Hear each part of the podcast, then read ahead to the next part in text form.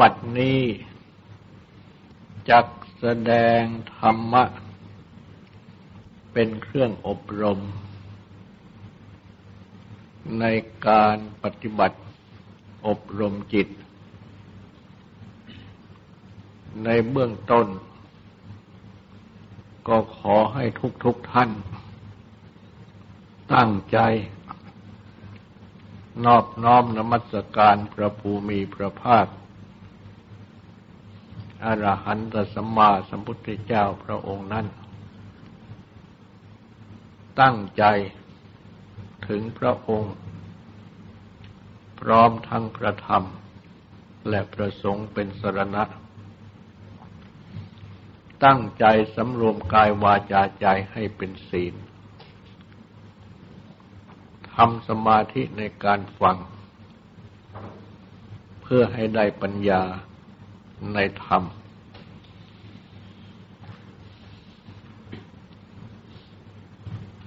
จะแสดงพระพุทธคุณ บทว่าพักวานำในความหมายว่า ผู้หัก คือหักกิเลส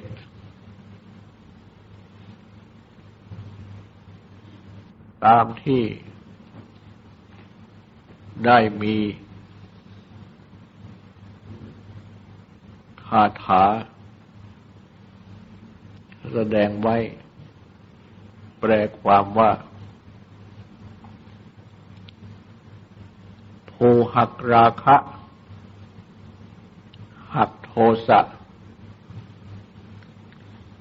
หักโมหะ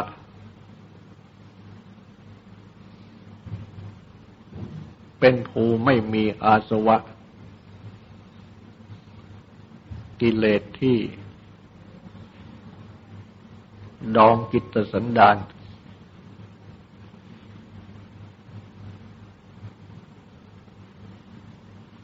หัก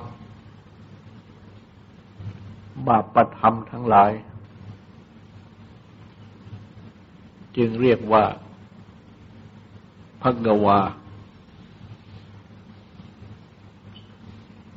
ในความหมายนี้ อันที่จริง ก็เป็นความหมายของพระพุทธคุณ ตั้งแต่บทว่าอรหัง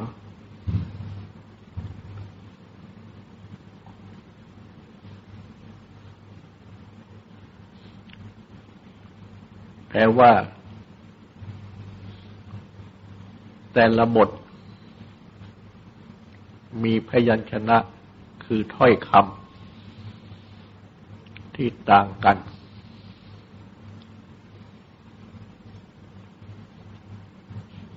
ทางอธิบาย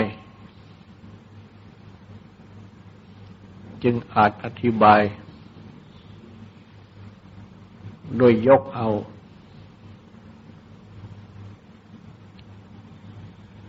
พยัญชนะ เป็นหลักว่าเป็นผู้หัก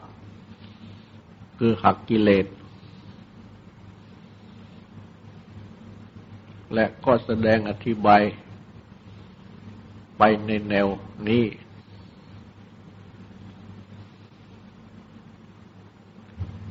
ทั้งนี้ก็เพราะว่า พระพุทธคุณนั้นแต่ละบท เรียกว่า เป็นอัปปมาโนคือไม่มีประมาณกว้างใหญ่ไพศาลกำหนดนับไม่ได้ ว่ากว้างใหญ่เท่าไหร่ หรือถ้าเทียบอย่างวัตถุ เช่นมหาสมุทร ก็ยังไม่ได้ว่าลึกเท่าไหร่กว้างเท่าไหร่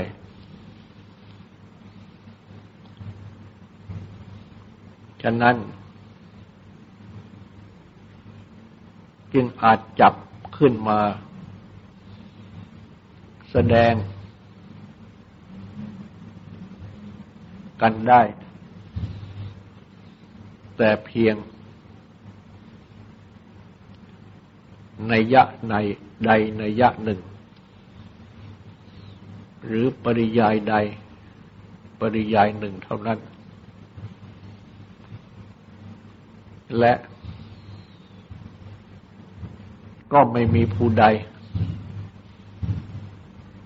แม้ว่าพระอรหันตสาวกทั้งหลาย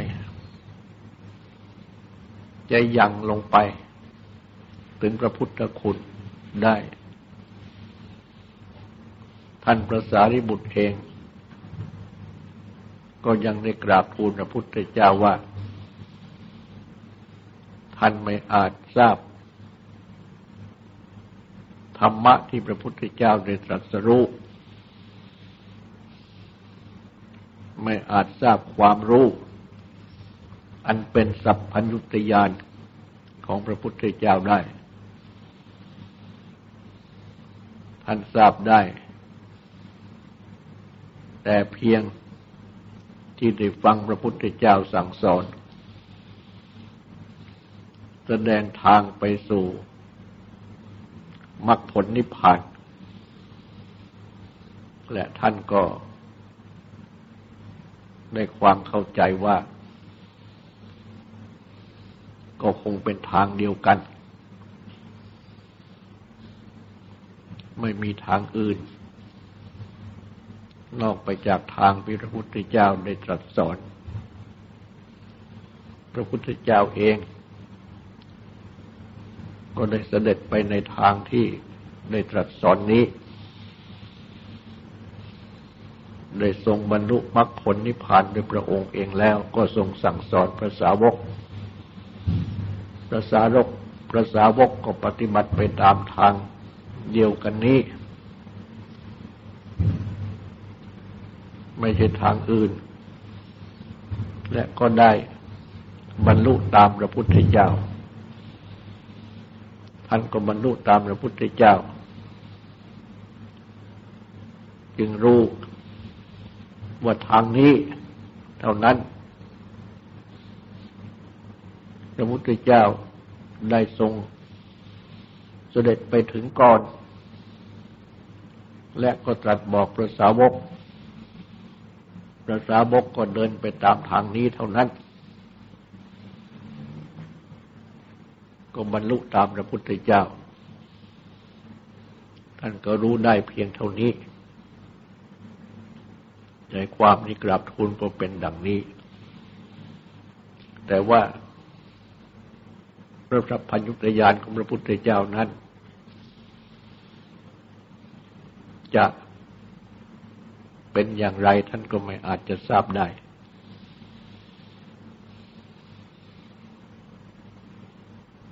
เพราะฉะนั้น ประทันประสาริบุตรเอง ท่านก็ยังได้แสดงดังนี้และท่านก็แสดงพระพุทธคุณ ตามที่ท่านได้ปฏิบัติตาม พระพุทธเจ้าทรงสั่งสอน ซึ่งท่านเห็นว่า พระพุทธเจ้าเองก็ทรงได้บรรลุโดยทางนี้ดังที่กล่าวมาแล้ว จึงได้มีพระคุณ ตามที่ท่านได้รู้ตามไป เท่าที่ท่านรู้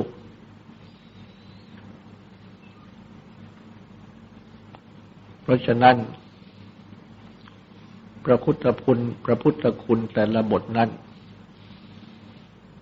จึงอาจแสดงอธิบายกันได้ โดยอาศัยหลักของพยัญชนะคือถ้อยคำและก็อธิบายไปโดยปริยายคือทางอันหนึ่ง แต่ว่าทางที่จะอธิบายแต่ละบทนั้นมากมาย และก็รวมอยู่ในจุดใหญ่อันเดียวกัน เป็นพระพุทธคุณ รวมอยู่ในคำพระพุทธคุณคำเดียว แม่พระพุทธคุณทุกทุกบทที่อธิบายมา ก็อธิบายตามที่ท่านพระอาจารย์ท่านได้อธิบายกันไว้ ก็ตามแนวทาง ที่ท่านได้ปฏิบัติกันมาตามที่พระพุทธเจ้าทรงสั่งสอนได้ได้ฟังพระพุทธเจ้าทรงสั่งสอน ที่แสดงถึงความตรัสรู้ของพระองค์ ดังเช่นปฐมเทศนาเป็นต้น เพราะฉะนั้น แม้ใจความของแต่ละบทนั้นจะเป็นอันเดียวกัน แต่ว่าพยัญชนะนั้นต่างกัน แนวอธิบายก็อาจจะอธิบายให้ แตกต่างกันไปได้ แม้ในบทนี้พักวาในความหมายว่าผู้หักคือหักกิเลส ดังที่กล่าวมา ก็เปิงอธิบาย โดยปริยายให้แตกต่างจากที่ได้อธิบายมาแล้วได้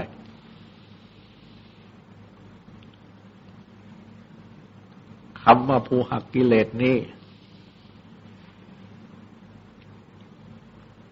จะกล่าวว่าเป็นภาษาธรรมะก็ได้ ชาวบ้านไม่ค่อยจะพูดกัน และไม่ค่อยจะได้ฟังกันว่าหักกิเลส แต่มีอยู่คำหนึ่งที่ชาวบ้านพูดกันเนี่ยเข้าใจกัน ก็คือหักใจ ดังที่มีคำเตือนกัน เช่นในเมื่อพบผู้ติดต้องเป็นทุกข์ ต้องเศร้าโศก เพราะความพลัดพรากจากบุคคลในสิ่งที่เป็นที่รักรำครวญรันจวนใจ ก็มักจะเตือนกันว่าให้หักใจเสีย โดยให้นึกถึง ว่าเป็นไปตามกรรม เป็นไปตามกติธรรมดา ดังนี้เป็นต้น ตามแนวที่พระพุทธเจ้าทรงสั่งสอนคำมหักใจนี้ เป็นคำที่ฟังเข้าใจกัน แต่อันที่จริงนั้นก็มีความหมาย เป็นอันเดียวกันกับคำว่าหักกิเลส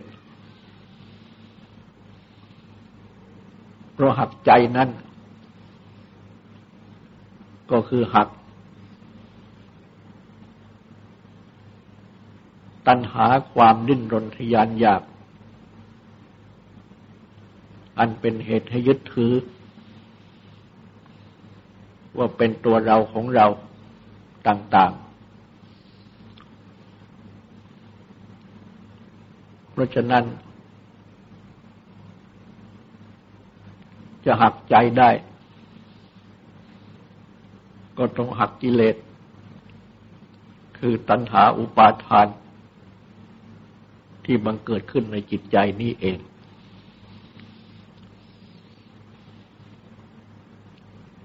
แม้พระพุทธเจ้า ตรัสสอนให้ ดับทุกข์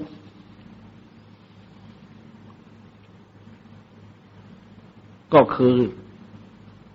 ตรัสสอนให้ดับ ตัวสมุทัย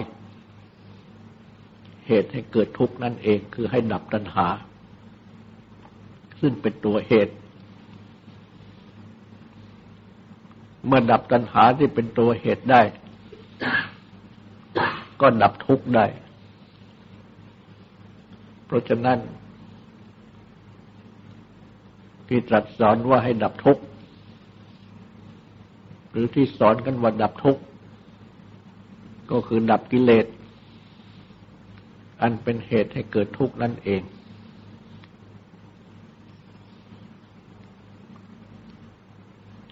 แม้คำว่า หักใจ ที่ชาวบ้านพูดกันเข้าใจ หรือตามศัพท์ธรรมะ ว่าหักกิเลส โดยความก็คือดับกิเลสนั่นเอง และดับกิเลสนั้น ก็กล่าวได้เป็นภาษาชาวบ้านว่าดับใจนั่นเอง คือดับใจ ที่ประกอบด้วยกิเลส และเมื่อดับใจที่ประกอบด้วยกิเลสได้ ความทุกข์ต่าง ๆ ก็ดับคำเหล่านี้ จึงมีความหมายเป็นอันเดียวกัน พระพุทธเจ้า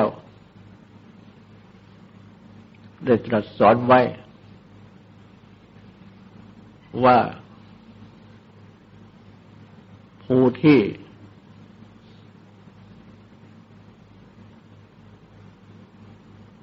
เป็นไป ตามอำนาจของจิตใจ ย่อมเดือดร้อน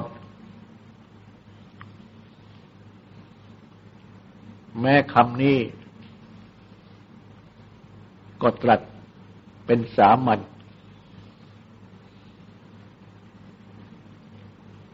เหมือนที่ชาวบ้านพูดกัน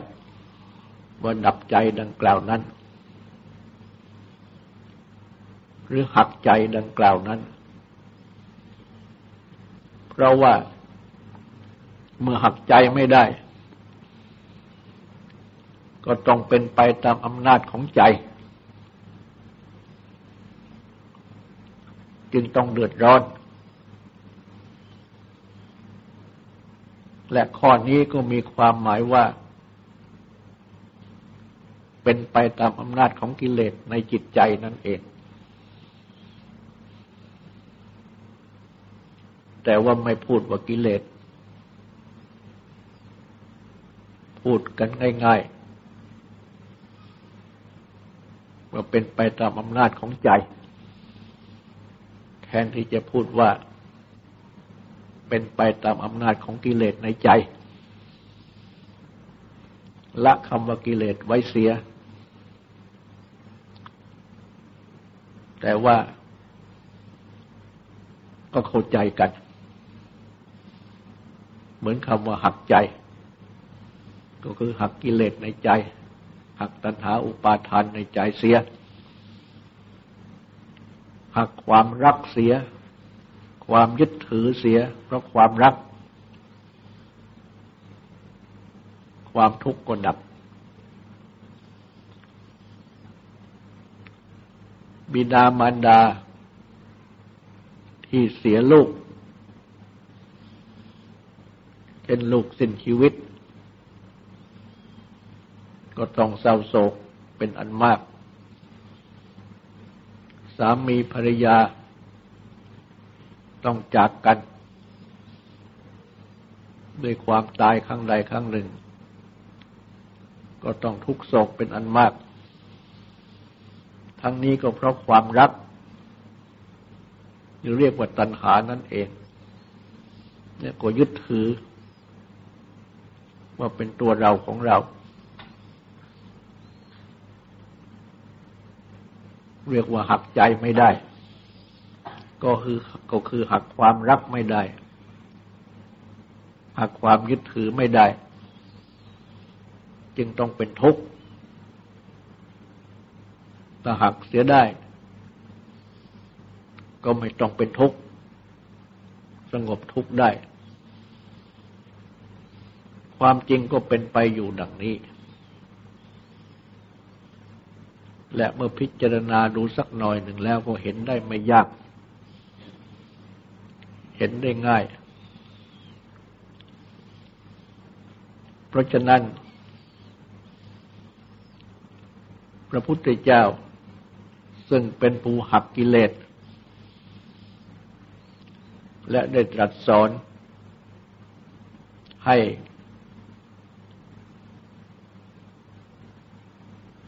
ทุกๆคน หักกิเลสตามพระองค์ ก็คือตรัสสอน ให้ดับกิเลส พูดอย่างสามัญก็คือสอนให้หักใจ และให้หักใจและให้ดับใจ ดังที่กล่าวมานั้นแม้ที่เกี่ยวแก่ตนเอง เกี่ยวแก่ความแก่ ความเจ็บ ความตายของตนเอง เมื่อรู้สึกว่า ตนจะต้องแก่ จะต้องเจ็บ จะต้องตาย เมื่อมีตัณหาคือความรักชีวิตของตนเอง อย่างยิ่ง มีความยึดถือ อยู่ในตนเองอย่างยิ่ง ว่าเป็นตัวเราของเรา จึงต้องมีความทุกข์เดือดร้อน เพราะทุกๆคนนั้น ย่อม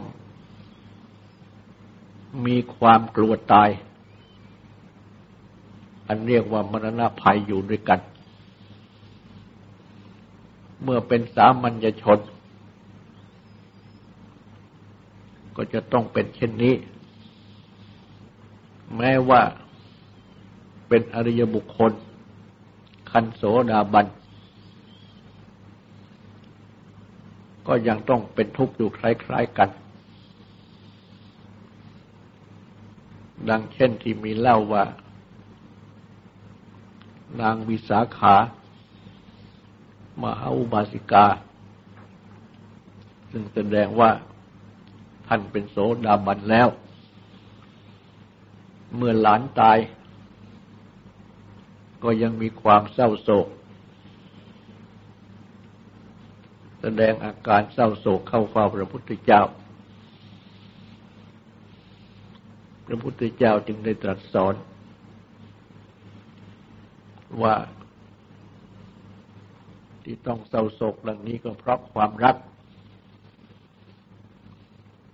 เมื่อมีความรักร้อยหนึ่งก็ต้องเศร้าโศกร้อยหนึ่งเมื่อมีความรักเก้าสิบก็รอก็มีความทุกข์เก้าสิบดังนี้เป็นต้น ลดลงมาลดลงมาจนถึงเมื่อ มีความรักหนึ่งก็ต้องมีความทุกข์หนึ่ง เมื่อตัดความรักได้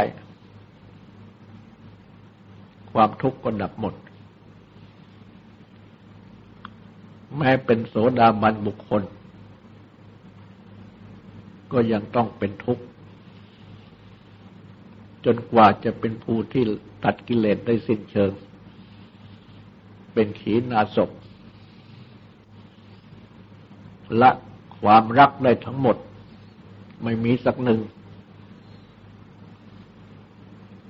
ก็ดับทุกข์ได้หมด ฉะนั้น เมื่อนามารูปอันนี้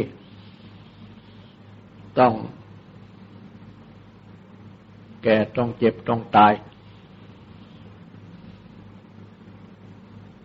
ท่านจึงไม่เป็นทุกข์ เพราะว่า นามมารูปอันนี้ ชีวิตอันนี้ ก็เป็น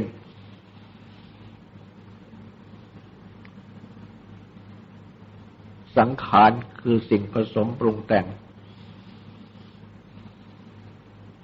ซึ่งต้องเป็นไปตามธรรมชาติธรรมดา มีเกิดก็ต้องมีดับ เพราะฉะนั้น เมื่อนามารูปอันนี้แก่เจ็บตาย ก็เป็นเรื่องของนามารูปซึ่งจะต้องเป็นดังนี้ ไม่ใช่เราแก่เราเจ็บเราตาย เพราะไม่มีตัวเราอยู่ในนามรูป นามรูปไม่มีตัวเรา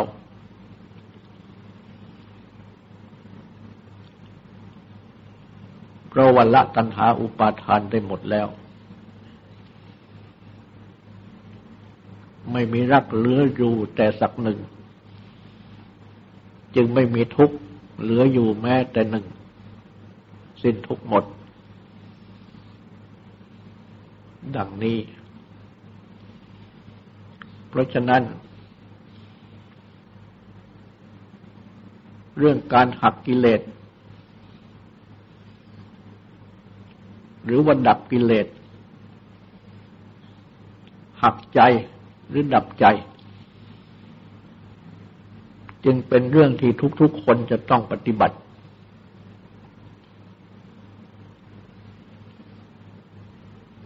หากว่าไม่ปฏิบัติ ในการหักในการดับกิเลส หรือใจไว้บ้างแล้ว จะต้องเป็นทุกข์มากมาย เพราะว่า ทุกๆสิ่งในโลกนี้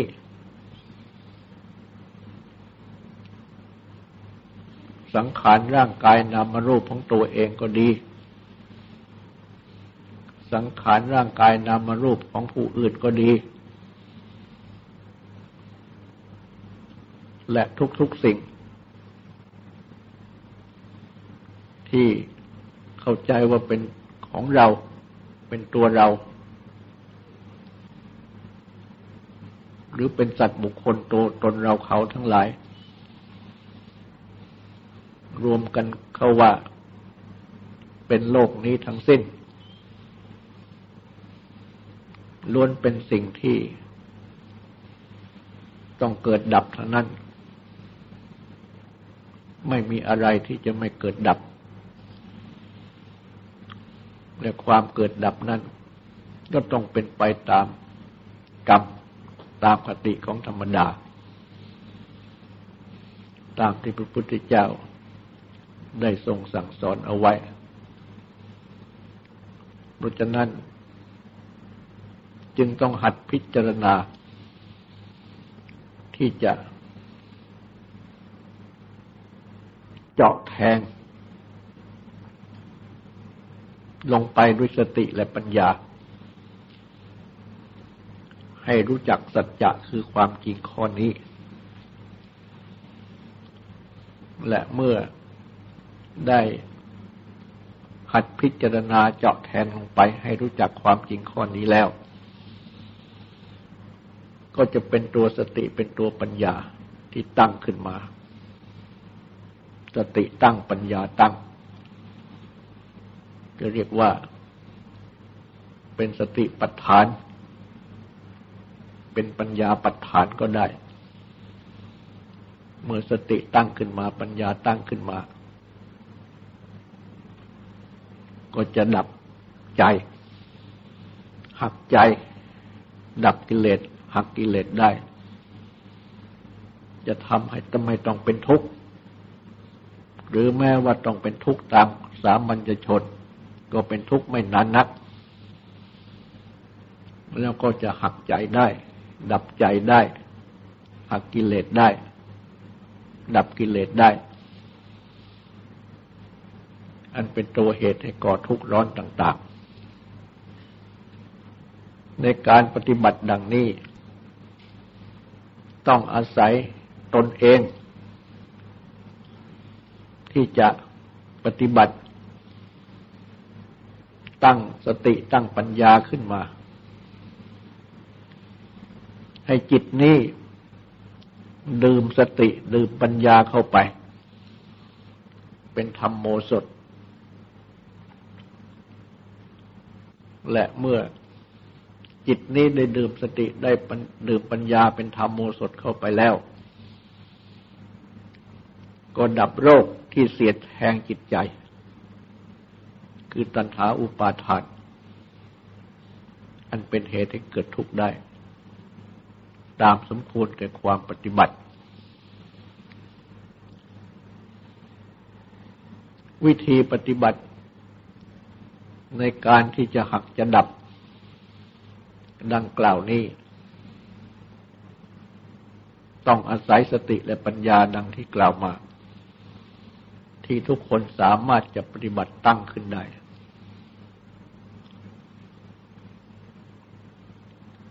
กล่าวทางหนึ่ง ก็ถือว่ากำหนดดูจิตของตน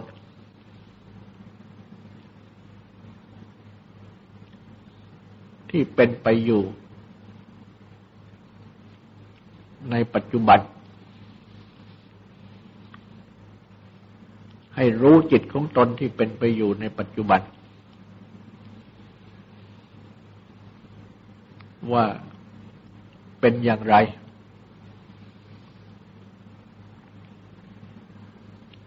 และเมื่อตั้งจิตกำหนดดูดูอยู่ดังนี้ ก็จะมองเห็นจิตของตนนี้ดิ้นรน กวัดแกงกระสับกระส่าย ไปในอารมณ์ต่าง ๆ เลื่อนลอยไปในอารมณ์ต่าง ๆ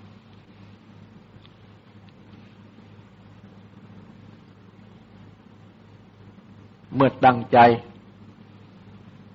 กำหนดดู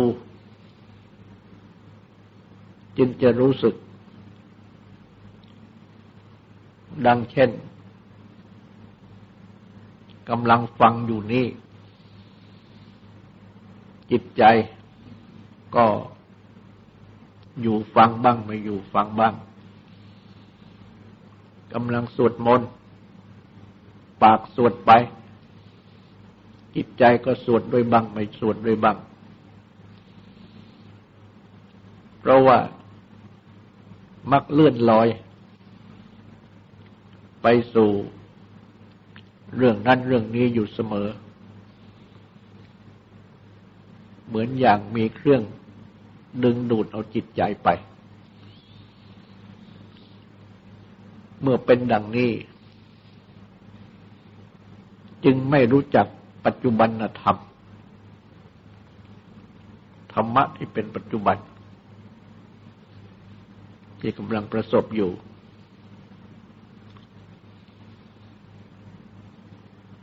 เมื่อไม่รู้จักปัจจุบัน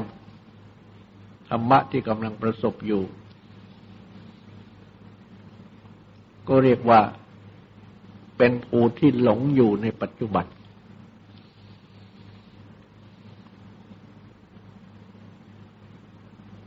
เมื่อหลงอยู่ในปัจจุบัน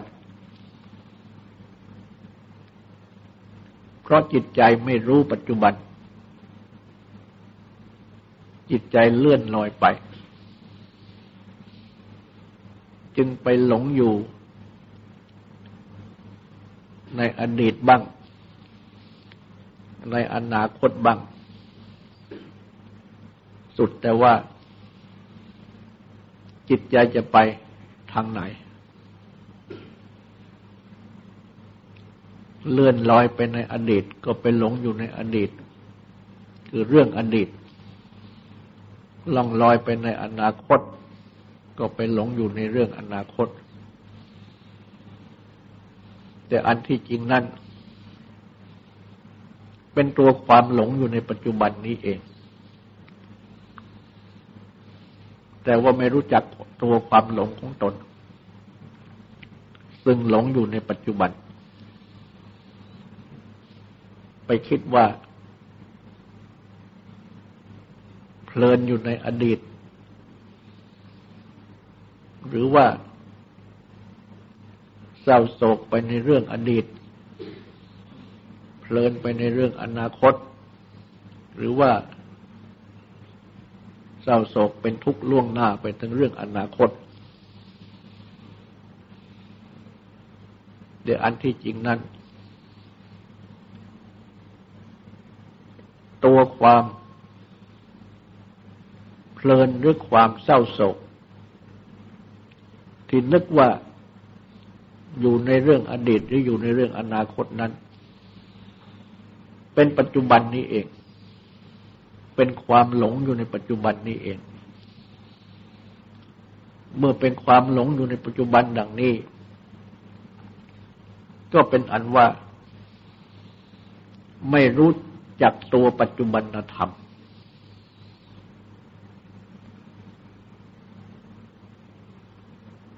เพราะว่าถูกเรื่องที่เป็นอดีตบ้างเป็นอนาคตบ้าง ถูกความยินดีความยินร้ายต่าง ๆ บ้าง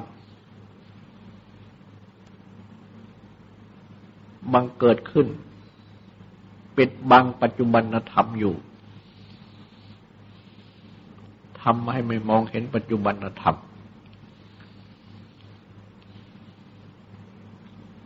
เมื่อเป็นดังนี้แหละยังเรียกว่าขาดสติความระลึกได้ ขาดสัมปชัญญะความรู้ตัวอยู่ในปัจจุบัน เหมือนอย่างคนที่เรียกว่าไม่มีสติเเดินไปไหนชนนั่นชนนี่ ก็เพราะว่า ไม่รู้ปัจจุบันธรรม คือไม่มีสติกำหนดอยู่ว่าเรากำลังเดินอยู่ เดี๋ยวนี้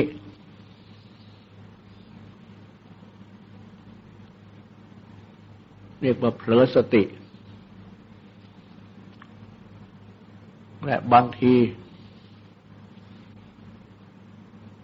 วางอะไรไว้ก็ลืม ไม่รู้ว่าวางไว้ที่ไหน ก็เพราะว่าไม่มีสติกำหนดอยู่ในปัจจุบันธรรม คือในขณะที่วางของนั้น ถ้ามีสติกำหนดอยู่ในปัจจุบันธรรม ว่าเรากำลังวางของสิ่งนี้อยู่ที่นี่ มีสติเป็นตัวกำหนด มีสัมปชัญญะคือความรู้ตัวอยู่ว่าเราวางของนี้ไว้ที่นี่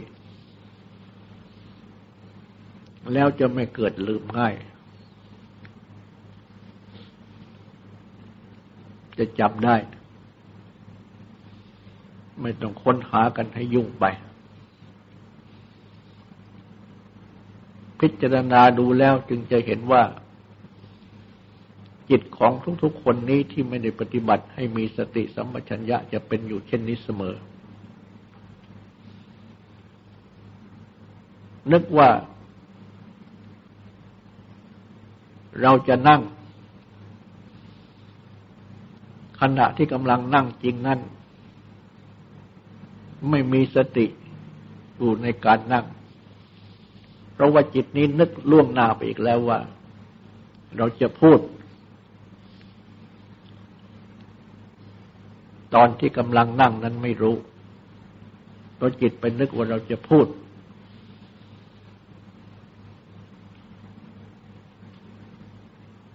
ในขณะที่กำลังพูด จิตก็นึกล่วงหน้าไปถึงที่จะพูดต่อไปคำที่กำลังพูดอยู่ไม่รู้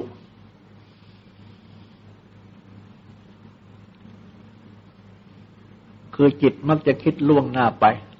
ว่าจะทำนั่นทำนี่ แต่ในขณะที่กำลังทำจริง ๆ นั้นไม่รู้ว่าเรากำลังทำสิ่งนี้สิ่งนี้ เพราะจิตคิดล่วงหน้าไปเรื่องอื่นจะแล้ว มักจะเป็นดังนี้ เพราะฉะนั้น จึงไม่ค่อยมีสติที่จะกำกับตัวเอง รักษาตัวเอง ดังที่พระพุทธเจ้าได้สัตรอนไว้ว่า เนปกะหรือนิปกะ อันแปลว่า มีรักสิมีสติรักษาตนคือมีสติอยู่กับตัว เมื่อมีสติอยู่กับตัว ก็มีสัมปัญญะคือความรู้ตัวอยู่เสมอ ไม่หลงลืม และยิ่งเมื่อส่งจิตให้ล่องลอย ไปในอารมณ์อดีตบ้างอนาคตบ้าง เพลินไปบ้างเศร้าโศกไปบ้าง ก็ยิ่งปกปิดปัจจุบันธรรม ธ รรมะที่เป็นปัจจุบันของตน แน่นหนายิ่งขึ้น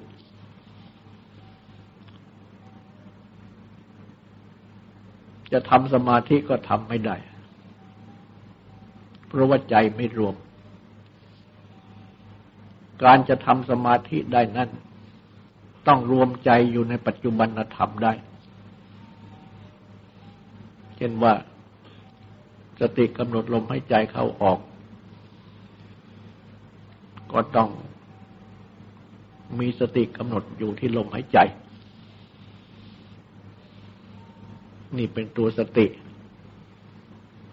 และเมื่อเป็นดังนี้หายใจเข้าก็รู้ ว่าไรเราให้ใจเข้าหายใจออกก็รู้ว่าเราให้ใจออก รู้ตัวอยู่ดังนี้เป็นสัมปชัญญะสติเป็นตัวกำหนด และเมื่อกำหนดก็ย่อมจะมีสัมปชัญญะคือความรู้ตัวว่าเรากำลังให้ใจเข้า เรากำลังให้ใจออก อันหมายถึงว่าหายใจเข้าหายใจออกที่เป็นปัจจุบันธรรมนั่นเอง คือให้ใจเข้าให้ใจออกที่เป็นจริง ๆ อยู่ในเดี๋ยวนี้ ปัจจุบันเดี๋ยวนี้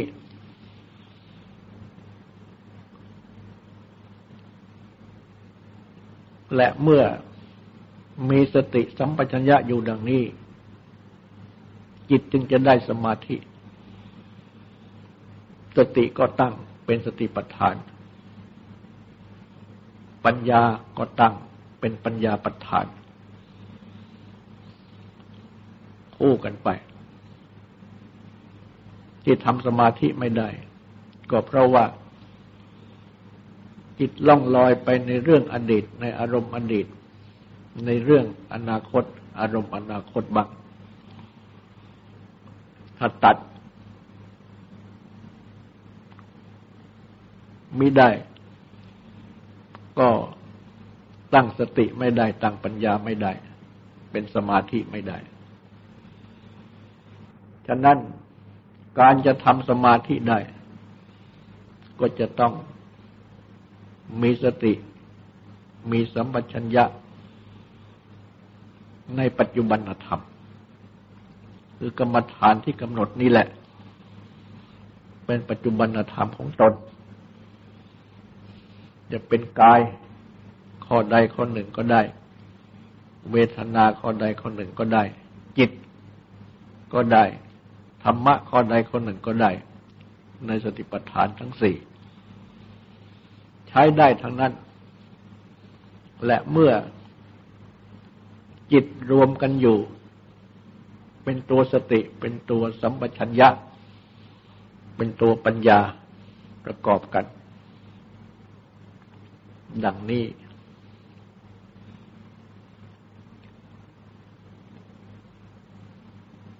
ย่อมจะได้ สติปัฏฐานทั้งหมด แม้ว่าจะตั้งต้นกำหนดแต่เพียงข้อเดียว แต่เมื่อจิตมารวมอยู่ เป็นปัจจุบันธรรม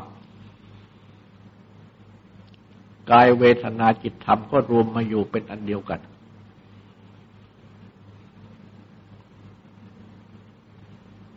และก็จะได้พชฌงสติ พชฌงธรรมวิยะโพชฌงเป็นต้น ตามมาโดยไม่ยาก อันเป็นทางปัญญา เพราะฉะนั้น จึงต้องอาศัย ความเจาะแทงลงไปที่ปัจจุบันธรรมนี่แหละให้ได้ ต้องเจาะต้องแทงอารมณ์ ต้องเจาะต้องแทงกิเลสที่มาปกคลุมอยู่ เพราะเหตุที่จิตนี้เลื่อนลอยออกไปดังกล่าวนั้นให้ได้ เมื่อเจาะแทงได้ ปัจจุบันธรรมก็ปรากฏ ตั้งแต่ขั้นสมาธิขั้นปัญญา ขันสมาธินั้น อารมณ์ของสมาธิที่กำหนดตั้งเห็นกายข้อนใดข้อนหนึ่ง เช่นลมหายใจเข้าออก